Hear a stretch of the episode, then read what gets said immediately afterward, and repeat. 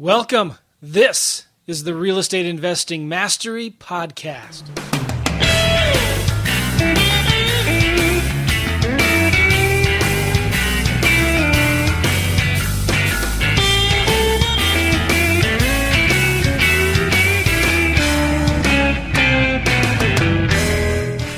Hey, everybody. Welcome to the Real Estate Investing Mastery Podcast. You're in for a treat today because we've got a show talking about 1031 exchanges.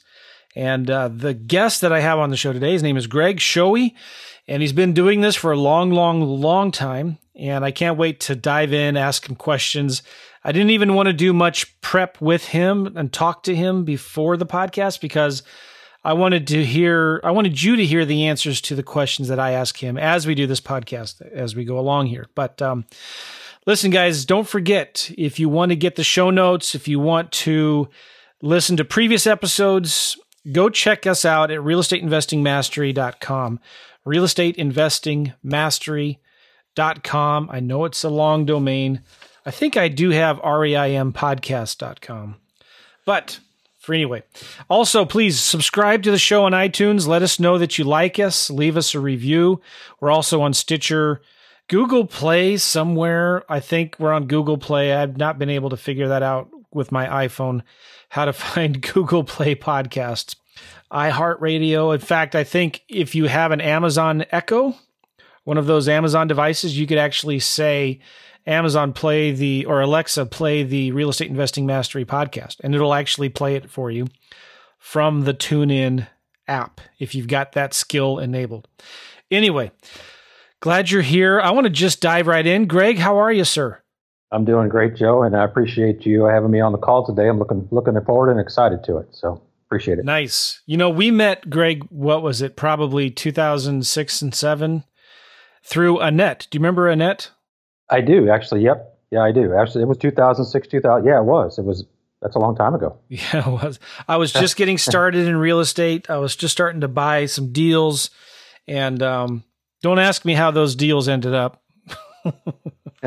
But for some reason, But for some reason, I forget how or why we connected, but I think Annette was a mutual, she was a realtor, and mutual friend. I think she introduced us or something like that. And we've just kind of kept in touch over the years. And I was taking a realtor class because I have my license with Keller Williams.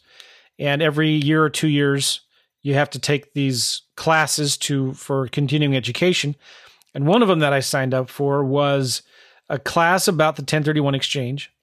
And I did not know that you were teaching it. And when I showed up, there you were. It was pretty cool. So I'm glad to have you on the show. Well, good. I appreciate that. Yeah, I've been a real estate agent myself since 2003. Okay.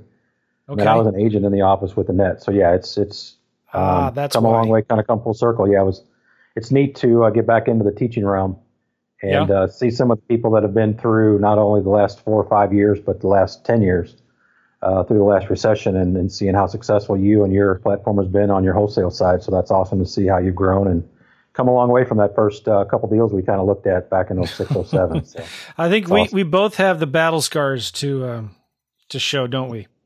That is true. That is true.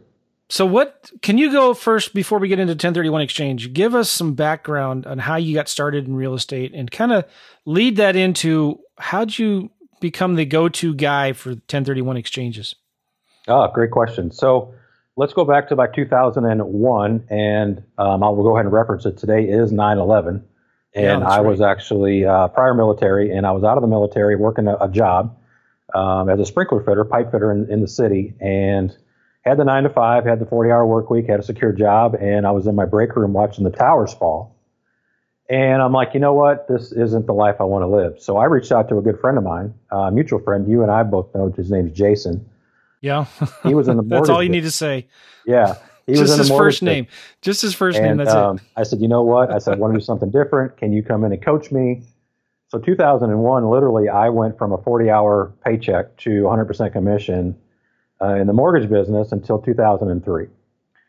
2003, I went through and got my real estate license, and I started selling apartment complexes and apartment deals down in the city. And I was going through. I was in a blue boutique, and 2004. I signed up for some coaching, and on my coaching call, I was one of the only if not the only, commercial practitioner at that point, because I was selling multifamily and doing deals. My coach said, you need to look into and become affluent with Section 1031 of the tax code. So I did. I researched it, looked into it, and I found this company that I've been affiliated with since 2004 called Asset Preservation. They are a leading qualified intermediary, been around since 1990, and I found them. They found me. I became a division manager for them. And one of my mentors early on said, if you want to learn something, if you want to master something, go teach it. So I kind of dove in with both feet and learned about the 1031s and started teaching the classes at the realtor boards, the realtor associations. I've been speakers at different engagements, conventions, keynote speakers for not only realtors, but for attorneys and CPAs and financial advisors, because this concept of 1031 tax deferral comes up on all, if not all, just about every commercial deal that's ever done. So Asset Preservation has been around since 1990. They've done over 175,000 of these 1031 exchanges. How many? 175,000. Wow. Where are they based out of again? So they're based out of Sacramento, out of California. Okay. Yeah. And they've got a presence nationwide. And they've got division managers like myself that are kind of spread out throughout the country. And all we do is we go help educate on the topic of 1031. And we also provide and help with the services that's needed for investors to facilitate the 1031 too. So yeah, I've been licensed since 03, been doing 1031 since 04. And we're still going strong today. So on both sides, real estate and 1031s. Nice. And how much of this is your current business right now? Because you do a lot of things. You still invest in real estate yourself. You list properties occasionally.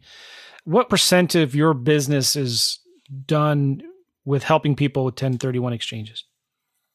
I would say in today's market, my personal business side for the 1031s is about 15 to 20%. Okay, cool. You know, there's speaking engagements outside of that, and there's, you know, stuff like that, but I would say it's what they kind of refer to as your side gig, your side hustle. Sure. Yeah. It's kind of a side hustle for me. And I mean, I've been doing it long enough that people are still calling me, you know, just to bounce ideas or to do that. So it's just one of the things that's just kind of been in place for so long. You know, you don't want to get rid of a good thing. So. Okay. Let's talk about the history of a 1031 exchange. Your class was really good. I wish we could have recorded it and just released it as a podcast. Okay. But I didn't think of that in time. That's all right. We can do that later day. I'm open to that idea. But let's talk about some of the history of the 1031 exchange. How did it get started and why? Yeah. So let's just kind of go back to way before your and my time. Let's go back to the 1920s. Well, first of all, before we do the history, can you explain just in a couple sentences what the 1031 exchange is? So people aren't lost. Yep. So in my 3-hour class, I usually premise the class with a question of what, right? The what is the easy part. It's the how, is the mechanics and the metrics and the nuances of knowing what to do and what not to do is really what gets people in trouble. But what is simply this. A 1031 exchange is an IRS-approved program that allows an owner of real property to defer up to 100% of their capital gains for property held for productive use in a trade or business or for an investment, as long as they reinvest the proceeds into a property held for productive use in a trade or for investment. So that's kind of the what, you know, that, and that's what really scares people a lot of times. It's like, well, if you know, I get this all the time. Well, I don't want to do a 1031 exchange because I could get audited. Well, my thing is, well, why don't you go ahead and do it? Because you're allowed to do it, as long as you do it in accordance with the guidelines of Section 1031. So, you know, the what is real simple. You know, it's an IRS-approved program that allows owners of real estate, or real property, I take that back, real property, to defer capital gain taxes on property held for productive use in a trade, business, or for an investment, as long as they reinvest into property held for productive use, trade, business, or for investment. That's the what. Yeah. Okay. So. Yeah. It's a way to defer taxes on your capital gains. Correct. It is a deferral. So, yeah. So if you buy a rental property and it appreciates $50,000, you sell it, you have 30 days to take the proceeds and reinvest it in another similar type of investment property. Well, we'll talk about the rules, like how many days. Let's talk about the how a little bit. Yeah, you're on the right track. Let's talk about the how in a few minutes. We'll go through the how. Yes. I'll go through a scenario, and I'll kind of paint a picture of a couple of scenarios that I've worked with. I talk about in my classes to kind of give people an idea on how, kind of the how related to storage. So yeah, let's go through the how later. Yep. First, then the history. How did this get started? So history came around in the 1920s. You know, World War I, they were looking for ways to generate some income for the federal government. You fast forward, everybody's kind of chumming along. World War II happens. It really wasn't until the 1970s where, and for people that are listening to this in other parts of the country, there are other acronyms, like, for example, the term that's more common is a Starker exchange. That actually came out of a court case in the 70s where the Starkers, they kind of pushed the envelope a little bit. You know, they were kind of gray area kind of thing. They did some things right on one exchange, and the IRS validated it. The court validated it, and then they went into another one, and they kind of pushed the envelope a little bit. And it wasn't until about the 1980s where we kind of got this, you know, the solidified of what the actual 1031 exchange looks like today, with the time frames and the time and what's allowed and what's not allowed and things like that. So, you know, the Starker case in the 70s was really, really pivotal in getting us to where we are today. And nothing's really changed over the years, so to speak. There's been a few things that have come and gone and things that qualify and don't qualify. But in essence, the 1031 in itself has pretty much stayed the same since the 1920s. All right. So it's been around a long time. And it boggles my mind that even today, people, you know, I'll ask them, so have you ever heard of this before? And they're like, I have no idea. And they're like, well, it's been around since the 20s. You know, it's not this new and approved program that's just out there. It's a proven model, and it works. Nice. Okay. Yeah. Let's talk about. Can you give an example deal? An example 1031 exchange. Sure. So what I want to do is I want people to remember something. A 1031 exchange is, in essence, it's a process. And it's the same process for the investor that wants to sell a single-family rental to the corporate entity, LLC, that wants to sell a $50, $60, $70 million property. It's the same process. And I don't know if you have, or I can share, however you want to do that. I can share a checklist for all the listeners to basically put that in your file and just work through the checklist. It's the same checklist, regardless. So, you know, the first thing that people really do, and the first thing that I really try to advise people to do, especially my clients and people that I work with, is, you know, review everything and bring in a tax or legal advisor. You know, that's the big thing. You want to review everything because every transaction is different. You got to make sure the structure is the same. You got to make sure the tax compliance is there. You know, that's one of the first things. So and do this before you sell your investment property. Do it before you sell your investment property. Yep. The next big key to this process is you have to initiate your 1031 exchange prior to closing. Yeah. So let's say we have a closing set up for tomorrow, and you can set it up today, but you know, tomorrow's Wednesday. Don't close on Wednesday and call me on Thursday to set it up, because once you close, you're done. You have to pay taxes. So you have to initiate the exchange prior to closing on the property you want to 1031 exchange. Okay, good. Okay. Yeah. Good. So in essence, the exchange process, there's 4 steps. So first thing has to happen is a sale. Okay. At the closing of the sale, through what we call direct deed, the property is transferred to the buyer of the property. Okay, the deed goes to the buyer. Now, here's where it gets a little bit tricky, is that the money actually does not go back to the seller. It goes to an intermediary. That's right. What we do. We hold the money. Okay? So once that happens, once that property is sold and the money is held, there's what we call the exchange period. And the exchange period has 2 critical numbers to it. The first one is 45. Okay? The second one is 180. So the exchange period says that within 45 days of closing, you have to identify the property you're going to replace with the property you just sold. Yeah, 45 days. 45 days to identify. Now, here's the kicker. Saturdays, Sundays, and holidays are included in the 45 days.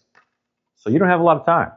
to do that. So the next thing that happens is once you identify your replacement property, this is step number 3, you actually set up the closing with the replacement property. And at closing, the money that was held by the intermediary is transferred to the seller of the replacement property, and the deed transfers from the seller back to the taxpayer, step number 4, and the exchange is complete. Now, the second number is 180 days. So, and these run concurrent with the date of closing. So you have 45 days to identify a new property. You have 180 days to close on the property you identified. And again, Saturdays, Sundays, and holidays are included in that 180 days. So there's 4 steps. That seems like a lot of time, but... It seems like a lot of time, yes. But it doesn't. Like, you find people all the time, I'm assuming, that like are running up against that deadline, freaking out. Especially the 45 days. I will have to say, and I don't know if it's for factual, but I know a majority of the exchanges fail because they cannot find a replacement property within 45 days. I mean, that's a big hurdle to get through when figuring out all the nuances of 1031 and trying to get through that process. Most exchanges fail within the first 45 days because they don't have a game plan. They don't have a strategy in place to go out and find the replacement property.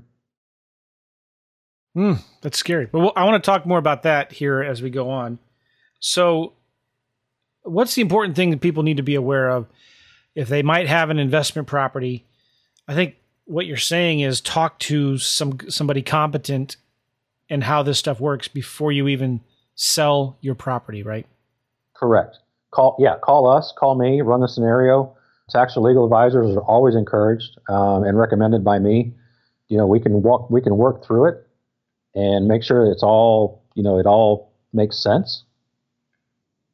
I'm trying to find a reference here, and I know based on your website and based on probably a majority of your listeners, if you want to, we can talk about dealer versus investor. I think that's a big one. Sure, yeah. What is that about? So let me get my reference here. So, you know, during the normal course of business, let's kind of paint a picture. So you and I and our clients and people we work with, if you ask them what they do, what do most people tell you? I am a real estate what? Investor. Okay. So the term investor is used kind of loosely in the real estate community. So one thing we have to make sure is that the IRS actually looks at the term investor a little bit different. Okay. There's what they call real estate investors, and there's also what they call real estate dealers. Mm-hmm. So if you're a real estate investor, according to the IRS and their guidelines, you can take advantage of Section 1031 and tax deferral. If you fall under the guidelines of a dealer, real estate dealers are not allowed 1031 treatment, the properties. Interesting. Yeah. So let me give me just a second. Let me find that. Is there a way around that? There is. Yeah, okay. I'm going to try to find my little cheat sheet here. Okay, so basically what it comes down is this. The dealers, in the eyes of the IRS, are basically those that are property held for sale. So let's call them wholesalers. Let's call them flippers. Let's call them buy, fix, and sell. Let's call them everything but buy and hold. Yeah. Okay. If you fall into that category, and there's actually a kind of a, and I think I talked about it in my class, there are certain things that the IRS will look at to figure out whether or not you fall under the dealer category, not the investor. For example, one of the things they look at for dealers is the purpose for which the property was initially acquired. You know, what was it treated as when you bought it? What was it treated as when you owned it? What was it treated as when you sold it? You know, another one they look at, the frequency, number, and continuity of sales. And that's another big one. Okay. To the extent of advertising, promotion, or other active efforts used by soliciting buyers for the sale of the property. So there's this thing, and I'm going to answer your question here. I kind of went around about a way of doing it. What I've found is clients have actually been advised by their tax and legal advisors to set up 2 separate entities, 2 separate LLCs.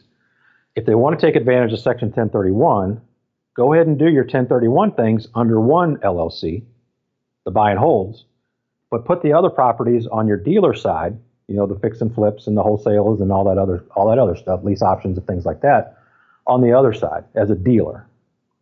You can do both. You just have to keep them separate. And there's a lot of court cases out there that show you got it. There's a line in the sand. You got to stay on either side. You can't cross them. Can't go back and forth. Yeah. So, I can share that. I can share this sheet with me too, to kind of give them some guidance. Yeah. We can work through that. I'd be more happy to share that too. So that's really a big one. Interesting. What if you've been a dealer for the last couple years and you want to change and start doing them in a different entity like that? What is it? When can you do that? Or is it ever too late? You know what I'm saying? Does that make sense? I think so. I would say it's never too late. I just know that, the advice that's been given by tax and legal advisors is to create two separate entities. So if you want to start doing buy and holds, put that in one entity and identify that as your buy and hold. Okay. As your buy and hold, strategy. So the investment property that you're selling needs to be in that LLC. That is more of your buy and hold LLC, right? Yeah. Yeah. Yep. So, but what if you, because I'm sure there's somebody listening to this who has one LLC and they buy and hold in that LLC and they fix and flip in that LLC and they wholesale deals in that LLC. And they got an investment property they want to sell, do a 1031 exchange for. They'd probably be classified as a dealer. And I know you can't give legal advice. You're not an attorney. But my question then is, is it possible to transfer that property they want to sell into a separate LLC, wait a few months, and then do the 1031 exchange? And would that help with showing that they are not a dealer? Yeah, I agree with you. It's probably more on the legal side. Yeah. But it's, okay. For example, it's how long, and I guess then I say how long, it's the intent to hold for investment is really critical when substantiating 1031, treatment. Okay. So, how that looks or how that's structured is up to whoever, the client and their tax advisor. I'm not saying, it will or will not work. I just know that if you want to do the buy and hold strategy, you just have to have a separate LLC. Okay. Talk about the intent for a little bit. How can people get in trouble with the issue of intent? Good question. So, intent really involves, it kind of goes around the concept of, what you do when you own it, or what you do when you buy it, what you do when you own it, what you do when you sell it. So to prove the investment intent, you have to hold it for basically going back to the beginning of the podcast. It said intent to hold for trade, business, or for an investment. If you can hold it for those purposes, yeah, that really comes into play. One of the things that comes up a lot, more often than not, and I get this question just about every call that I talk to clients about, how long do I have to own a piece of property in order for it to qualify for 1031? Right. That's a big one. So what I know is that there is no minimum holding period. Time is only one factor. So, if you're talking to somebody and I've, again, it's, if you're talking to your buddy and they say, well, I got to hold it for at least 2 years in order for qualify for 1031, that's not really true. It's to hold the intent to hold for investment. So let me give you an example. Purchase a property. Let's say it's a single family rental, right? You purchase it and you put a tenant in there with a lease option on it. Let's say they have a 2-year lease option and it's in your LLC for a buy and hold. Okay. It's your 1031. Let's say you 1031 exchange into it and you put it into a lease option. You can prove the hold for intent for investment. They're paying rent. You treat it as an investment property. Let's say 8 months later, they call you and say, hey, I got a big bonus. I got my credit repaired. I got everything fixed up. I'm ready to go. I got pre-approval from a lender. I want to go ahead and exercise my option. Can you do that under Section 1031? And the answer is yes, as long as you can substantiate the intent to hold for investment. Okay. We've seen it. We've seen people that have owned property less than a year. They intend to hold it for investment. They follow the guidelines, and then that's kind of a common, common theme now, the lease option scenario. Interesting. Yeah. So that comes up. So there is no minimum holding period. Okay, good. You've mentioned this checklist before. Can you give us a website where people can get it? And then can you kind of talk about what's on the checklist? Sure. So the intermediary website is APIExchange.com. APIExchange.com, okay. And then is there any place anywhere on here to get that? There is. If you go to the upper right where it says search, if you want to put checklist, I've got a cleaner version. I got a PDF. I can either post it to the podcast or however you want me to get it to you. If you want to share it, I can get you a PDF version. It's a lot cleaner than what's on the website. But it's the same checklist. It's just mine's cleaner. It's one page. Well, I don't know how I'm going to get it to people, though, who are listening to this. So if you, there's a search icon on the website. You click on that, type in checklist. There is a checklist here that I see. That's on a right there on the website. Nice. Okay, perfect. So yeah. Can you review what is on this checklist for people that can't look at it right now? Basically, it's start to finish. It's reviewing the transaction with legal advisors, tax and legal advisors, initiating the exchange. You have to do that. That's a must do before you close. Mm-hmm. Other things too. For example, if a lot of people are doing their own contracts, I know in the real estate world, the 1031 language or verbiage is built in, but if you're doing 1031 exchanges, you have to have an assignable contract at a minimum. So if you don't have the language in there, and there's actually on the website, there's actually a sample verbiage that says in 1031 on the same website, as long as the contract's assignable, that's acceptable. So it's it's ABC Corporation and/or signs. Set up the exchange. There's exchange documents at the closing. You close on the property. You have 45 days to identify. There's a form you actually have to fill out on your identification. Okay. Before the 45th day, you have to fill out a form and send it in. You go, write a contract, purchase the property on the other side, the replacement property, and everything just kind of flows through. Paperwork's done. Paperwork's prepared, and there's on this checklist there's 12 steps. So you just follow the checklist. It's okay. Good. Yeah. This checklist, there's 12 steps on it. It's pretty simple. The thing that's really flashing in front of me, like that's really important. Contact a company that can help you with this exchange transaction. Well, you have to, you can't do it on your own. Can't do it on your own. Right. Talk to somebody before you actually sell the property. I want to make sure everybody knows that. And can you talk a little bit about some common mistakes that people make? I know you've already touched on a couple of them, but can you think of some common mistakes that people make when they try to do a 1031 exchange? Sure. So there's three big ones that I talk about in my class. Let me get, and I like talking about them because what I tell people, we get these questions all the time. Well, can I do this? Well, how about this? Or can I do this? Or if I go do this, can I change this and do this? I'm like, at the end of the day, here's what I'm going to tell you. If you do it and the IRS ever challenges it and accepts it, I get the opportunity to talk about it, right? I tell people that it works. Yeah. If you do it and the IRS ever challenges it and they don't allow it, I still get to talk about it. There are people out there that like to push the envelope, and there's nothing wrong with that. But there are people out there that just, want to make sure that everything's in place and everything's done right. So the three big ones that come up are within 45 days. So there's a court case out there called Christian versus Commissioner. What happens, here's the other thing to think about too. So 180 days or your tax filing date. So if you initiate an exchange past October 16th or 17th of any given year, your 180 days goes out past your tax filing date, April 15th. Okay? Okay. So if you want to capitalize on the entire 180 days, you can actually file an extension on your taxes. You're not allowed to file an extension on your exchange. Okay. But here's what you don't want to do. You do not want to file your taxes before you complete your exchange. And the Christiansons actually did that. So okay. You want to make sure, and again, going back to the website, there's actually a 180-day exchange calculator under the Exchange Basics tab, where if you type in the closing date, it'll tell you your 45 days and your 180 days based on your exchange. It's pretty cool. It's kind of an interactive little page there. Okay. So that's what not to do. The second one, Doebrich. Okay.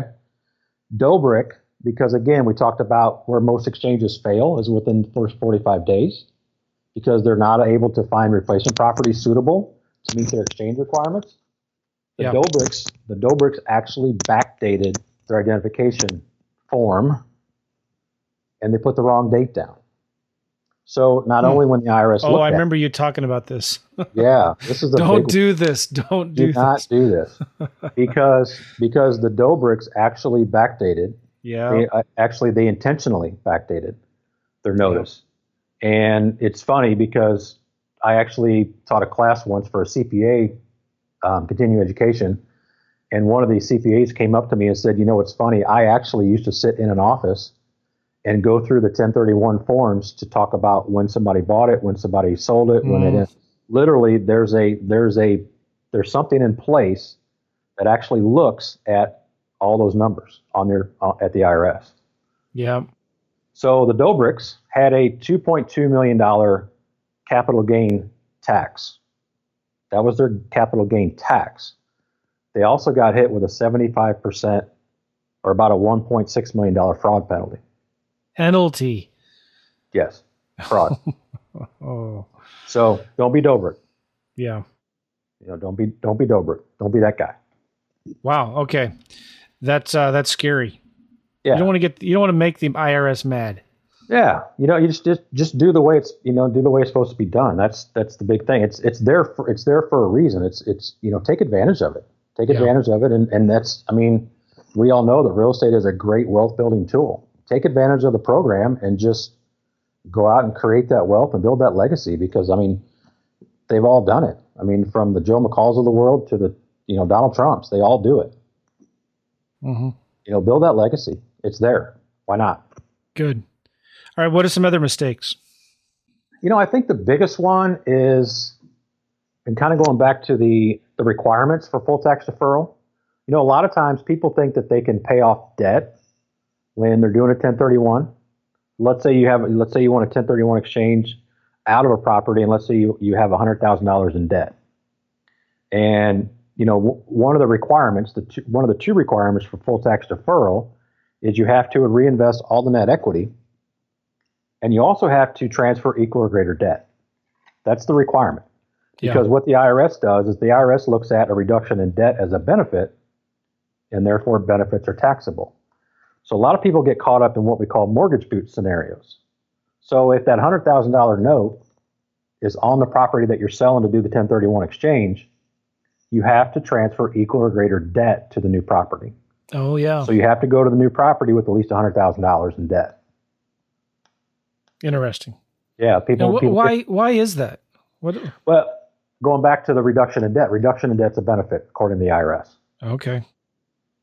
And, is a benefit, and benefits are taxable. Okay. So people are faced with what we call mortgage boot. All right. So this may be a dumb question. What is the advantage, bottom line, of doing a 1031 exchange? Because you're going to have to pay taxes on it eventually, right? Someday down the road, maybe in 30 years when your heirs actually sell whatever property you've transferred that over into. Maybe taxes are going to be higher in 20 years from now than they are today. And you're going to now have to pay taxes on a probably, if that property is appreciated, are you going to have to pay, let's say 10 years from now, 20 years from now, you finally sell the last property and you don't do a 1031 exchange and you have to pay your taxes now. Do you have to pay taxes then on the gain that you would have had back 10 years ago when you sold the property, or the taxes on the gain of the new property that you've transferred it into? Does that make sense what I'm asking? It does. So let's break that down into two parts. So the first part is, in order to figure out what your capital gain is going to be, you have to establish a basis. So you have to go back to the beginning. You got to figure out a basis. So the basis is simply this. It's the original purchase price plus any improvements minus depreciation. Okay. And when I say go back to the beginning, let's paint a picture about this. Let's say you buy your first rental property today, and you 1031, you sell this one down the road, and you exchange into two properties, you exchange into four properties, you exchange, and you can exchange as many times as you want. Let's say you built up a multi-million-dollar portfolio, and you did this through exchanges throughout the entire process. The day that you decide that you want to cash out, they revert back to the beginning, the basis. So let's say your original property was $100,000, mm-hmm. and today you sell it for $1 million, or down the road you sell it for $1 million. You got to go back to the basis to establish what your tax liability is going to look like. So it, the original purchase price plus improvements minus depreciation. Okay. Do your heirs have to pay the taxes? The way it's set up today, based on today's tax law, is that there's actually a step up in basis to the heirs of the real estate. What does that mean? So when you pass away, whatever the value of the property upon transfer to the beneficiaries, that's the establishment of the new basis for the beneficiaries. Okay. So there's what they call a step up in basis. That's based on today. It could change. It has changed. But that's based on today. There's what they call a step up in basis to the beneficiaries.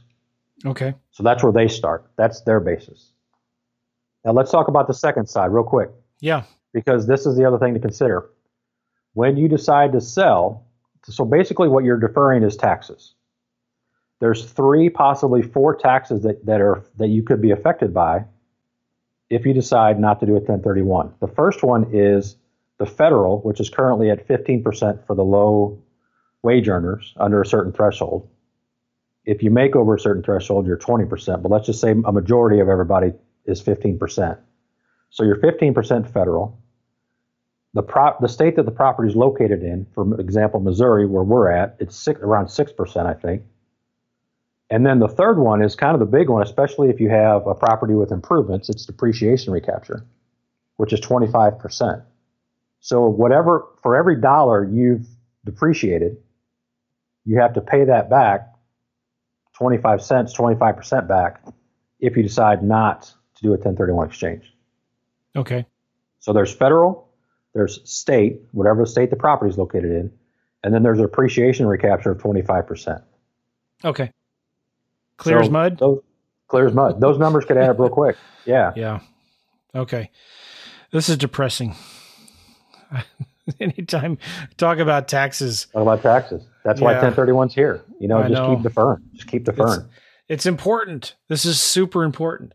All right. Let's talk about opportunities for real estate investors and agents, because there's a lot of opportunity for somebody who's smart that can help these people who do 1031 exchanges to find deals, right?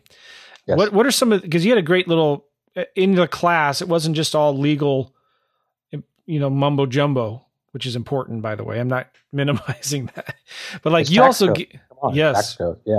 But you also gave some really good tips and advice for real estate agents and investors on how to make some money helping these folks. Can you talk about that? Absolutely. Yeah. So let's talk about the agent world for a little bit. So basically in my class, I talk about 6 strategies for agents to increase their income.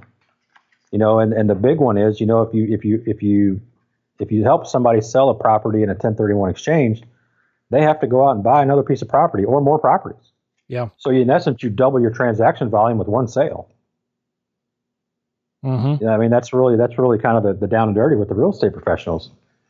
You go out and you do a couple of 1031s, and you can double your transaction volume real quick. Yeah. The other one is kind of, familiarize yourself with real estate. One of the things that I talk to real estate agents about is, what you say. And actually, in my real estate world, I do a lot of commercial and farm sales. I still carry an information pamphlet with me, and I give them the information, because what you don't want to do is not tell them about the option of 1031.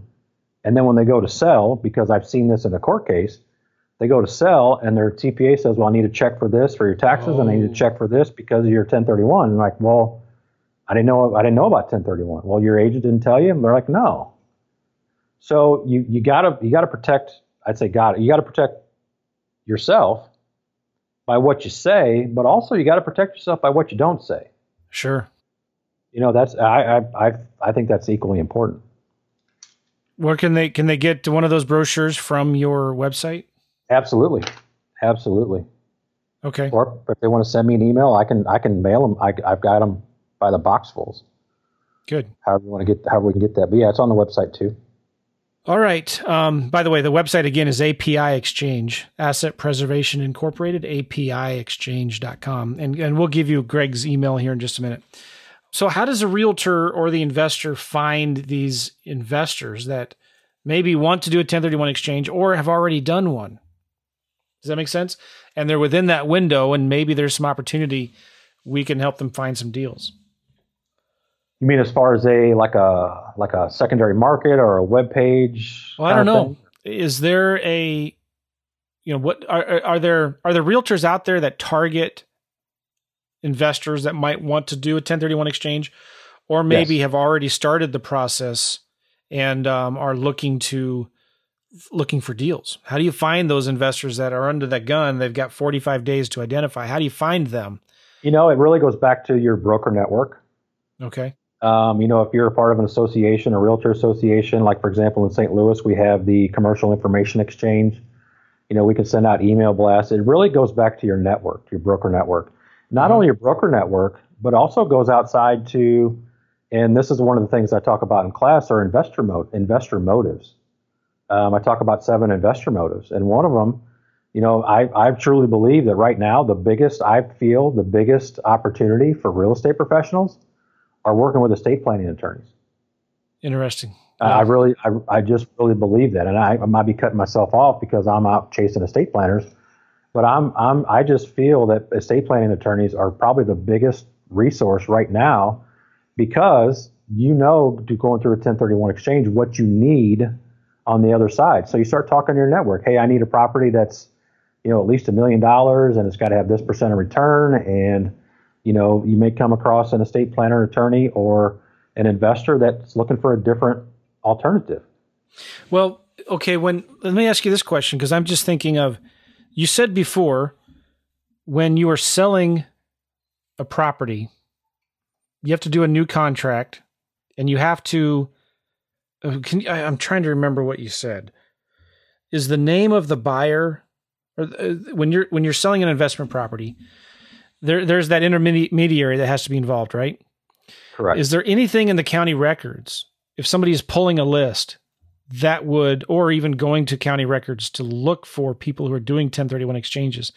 Is there anything in the county records that would pop up, maybe a specific type of deed or a specific document that was filed that could alert somebody that, hey, this is an investor who just started a 1031 exchange? Does that make sense? I've not found anything like that. I honestly don't know it exists. It's a good question. I just don't think it's out there. So because if you go into county records, you can see who the buyer is and who the seller is, or even in the MLS. Is the seller, do they have to be named something special when they're selling it? Like, when you're doing when you're buying something in a self-directed IRA, you have to buy it in the name of a trust. And a lot of times that trust would be the IRA intermediary person, right? Right. I'm just wondering, is there something similar for the 1031 exchange? I haven't found it. I really haven't. Okay. I haven't seen it. I guess, been doing this 15 years. I haven't seen it. Is there any kind of special deed that needs to be filed? No. Okay. I'm just thinking if there's some little trick to find these sellers, because if there was, you could contact them and say, hey, the clock's ticking. You got 40 something days now to find a property. Do you want some help? Yeah. Or I have a property or yeah, that makes sense. Yeah, I just haven't seen anything like that. If there's something out there, I mean, by all means, let us know. Yeah, let me know too. Yeah. Okay, so cool. Anything else as far as opportunities? I don't know if you finished your list. You said there's 6 different ways that. So yeah, there's 6. When I talk with real estate people, it's 6 ways to generate more income, more commissions. Yeah. Okay. The other side of it, there's basically 7 different, kind of top 7 investor motives. One of them is cash flow. The other one is, management relief. Diversification is another big one. So there's 7 different investor motives that we try to uncover for people, because a lot of times you run into somebody that kind of comes into a situation. You know, they want to do something different. How do you get through that, or how do you work through that process? And that's kind of going back to the real estate professionals to try to get better at having the conversation that goes beyond just transactional.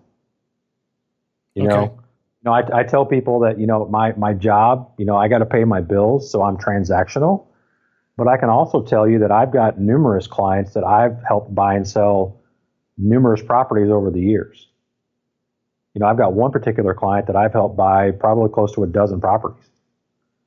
So if you can solidify the relationship, that's where I think you make your biggest impact, is solidifying the relationship. Yeah. You know, we're transactional by nature because that's how we make money. But I think our wealth and our impact is on the relation side. So there's always somebody looking for something different. You know, whether it's the grandma and grandpa that have accumulated 50 properties over the years, and they want to consolidate them, and they want to exchange all the 50 properties, and they want to go on vacation and live a great life, be with the grandkids. Or you've got somebody that may inherit, and I'll give you another example. I sell a lot of farms. Yeah. Had a gentleman call us, my previous brokerage, and had a piece of property in Kansas. He said, I get about $30,000 a year in income, and I want to see what it's worth, and I want to figure out what to do with it. And he said, well, we'll meet you out there. He's like, well, I've never been there. Ended up being almost a $4 million property. Wow. Holy smokes. So again, it's this conversation of, so based on today's returns on $4 million, if I can get you at least 5% return, would you rather keep getting the $30,000 from your farmer, or would you rather be getting $200,000 from a 5% return on a single tenant, triple net lease, or an office complex, or an apartment complex? And the guy's like, I'd rather have the $200,000. So, nice. You know, it's just, it's a different way to talk to people. Mm-hmm. That's good. Talk to people, and just try to uncover pain points, and share with them the goals and what they want to do. And again, 1031's here for the long haul, and might as well take advantage of it. I like it. Yeah. Well, good. Any final words of advice, Greg, you'd want to give to somebody thinking about doing this, or know somebody that's thinking about doing it? You know, on the website, there's an 800 number. You can call them. They've got exchange counselors that will kind of run the scenario through them. You know, when you call in, all I do is ask that you either heard me on the podcast, or we've talked, and just reference my name so that way I can get credit. Yep. When you decide to do a 1031. But, you know, the toll-free number is 800-282-1031. Good. 1031. And there's exchange counselors Monday through Friday, and just call them and just say, I've got this scenario. You know, they'll kind of give you the guidance on what it should look like, and if it works or if it doesn't work.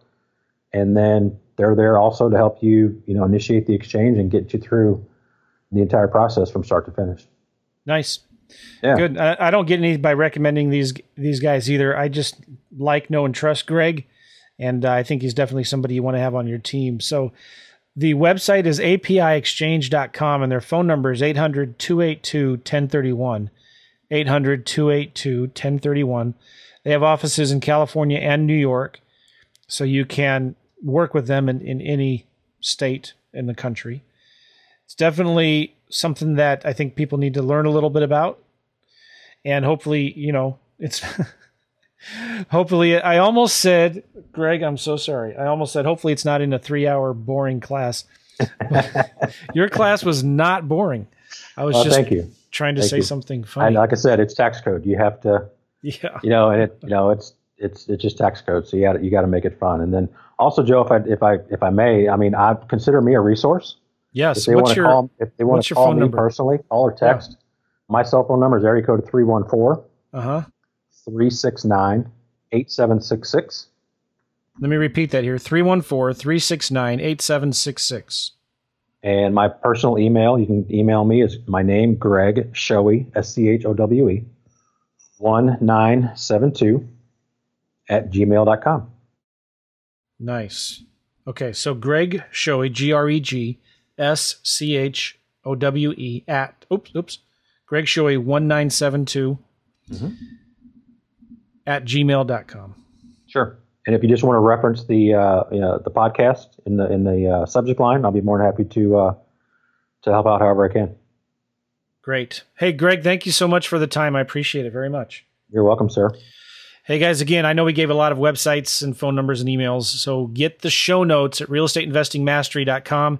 Do a search in the search bar for Greg or 1031, and you will find this podcast episode and the show notes and all of that. Links and phone numbers will be on the show notes there.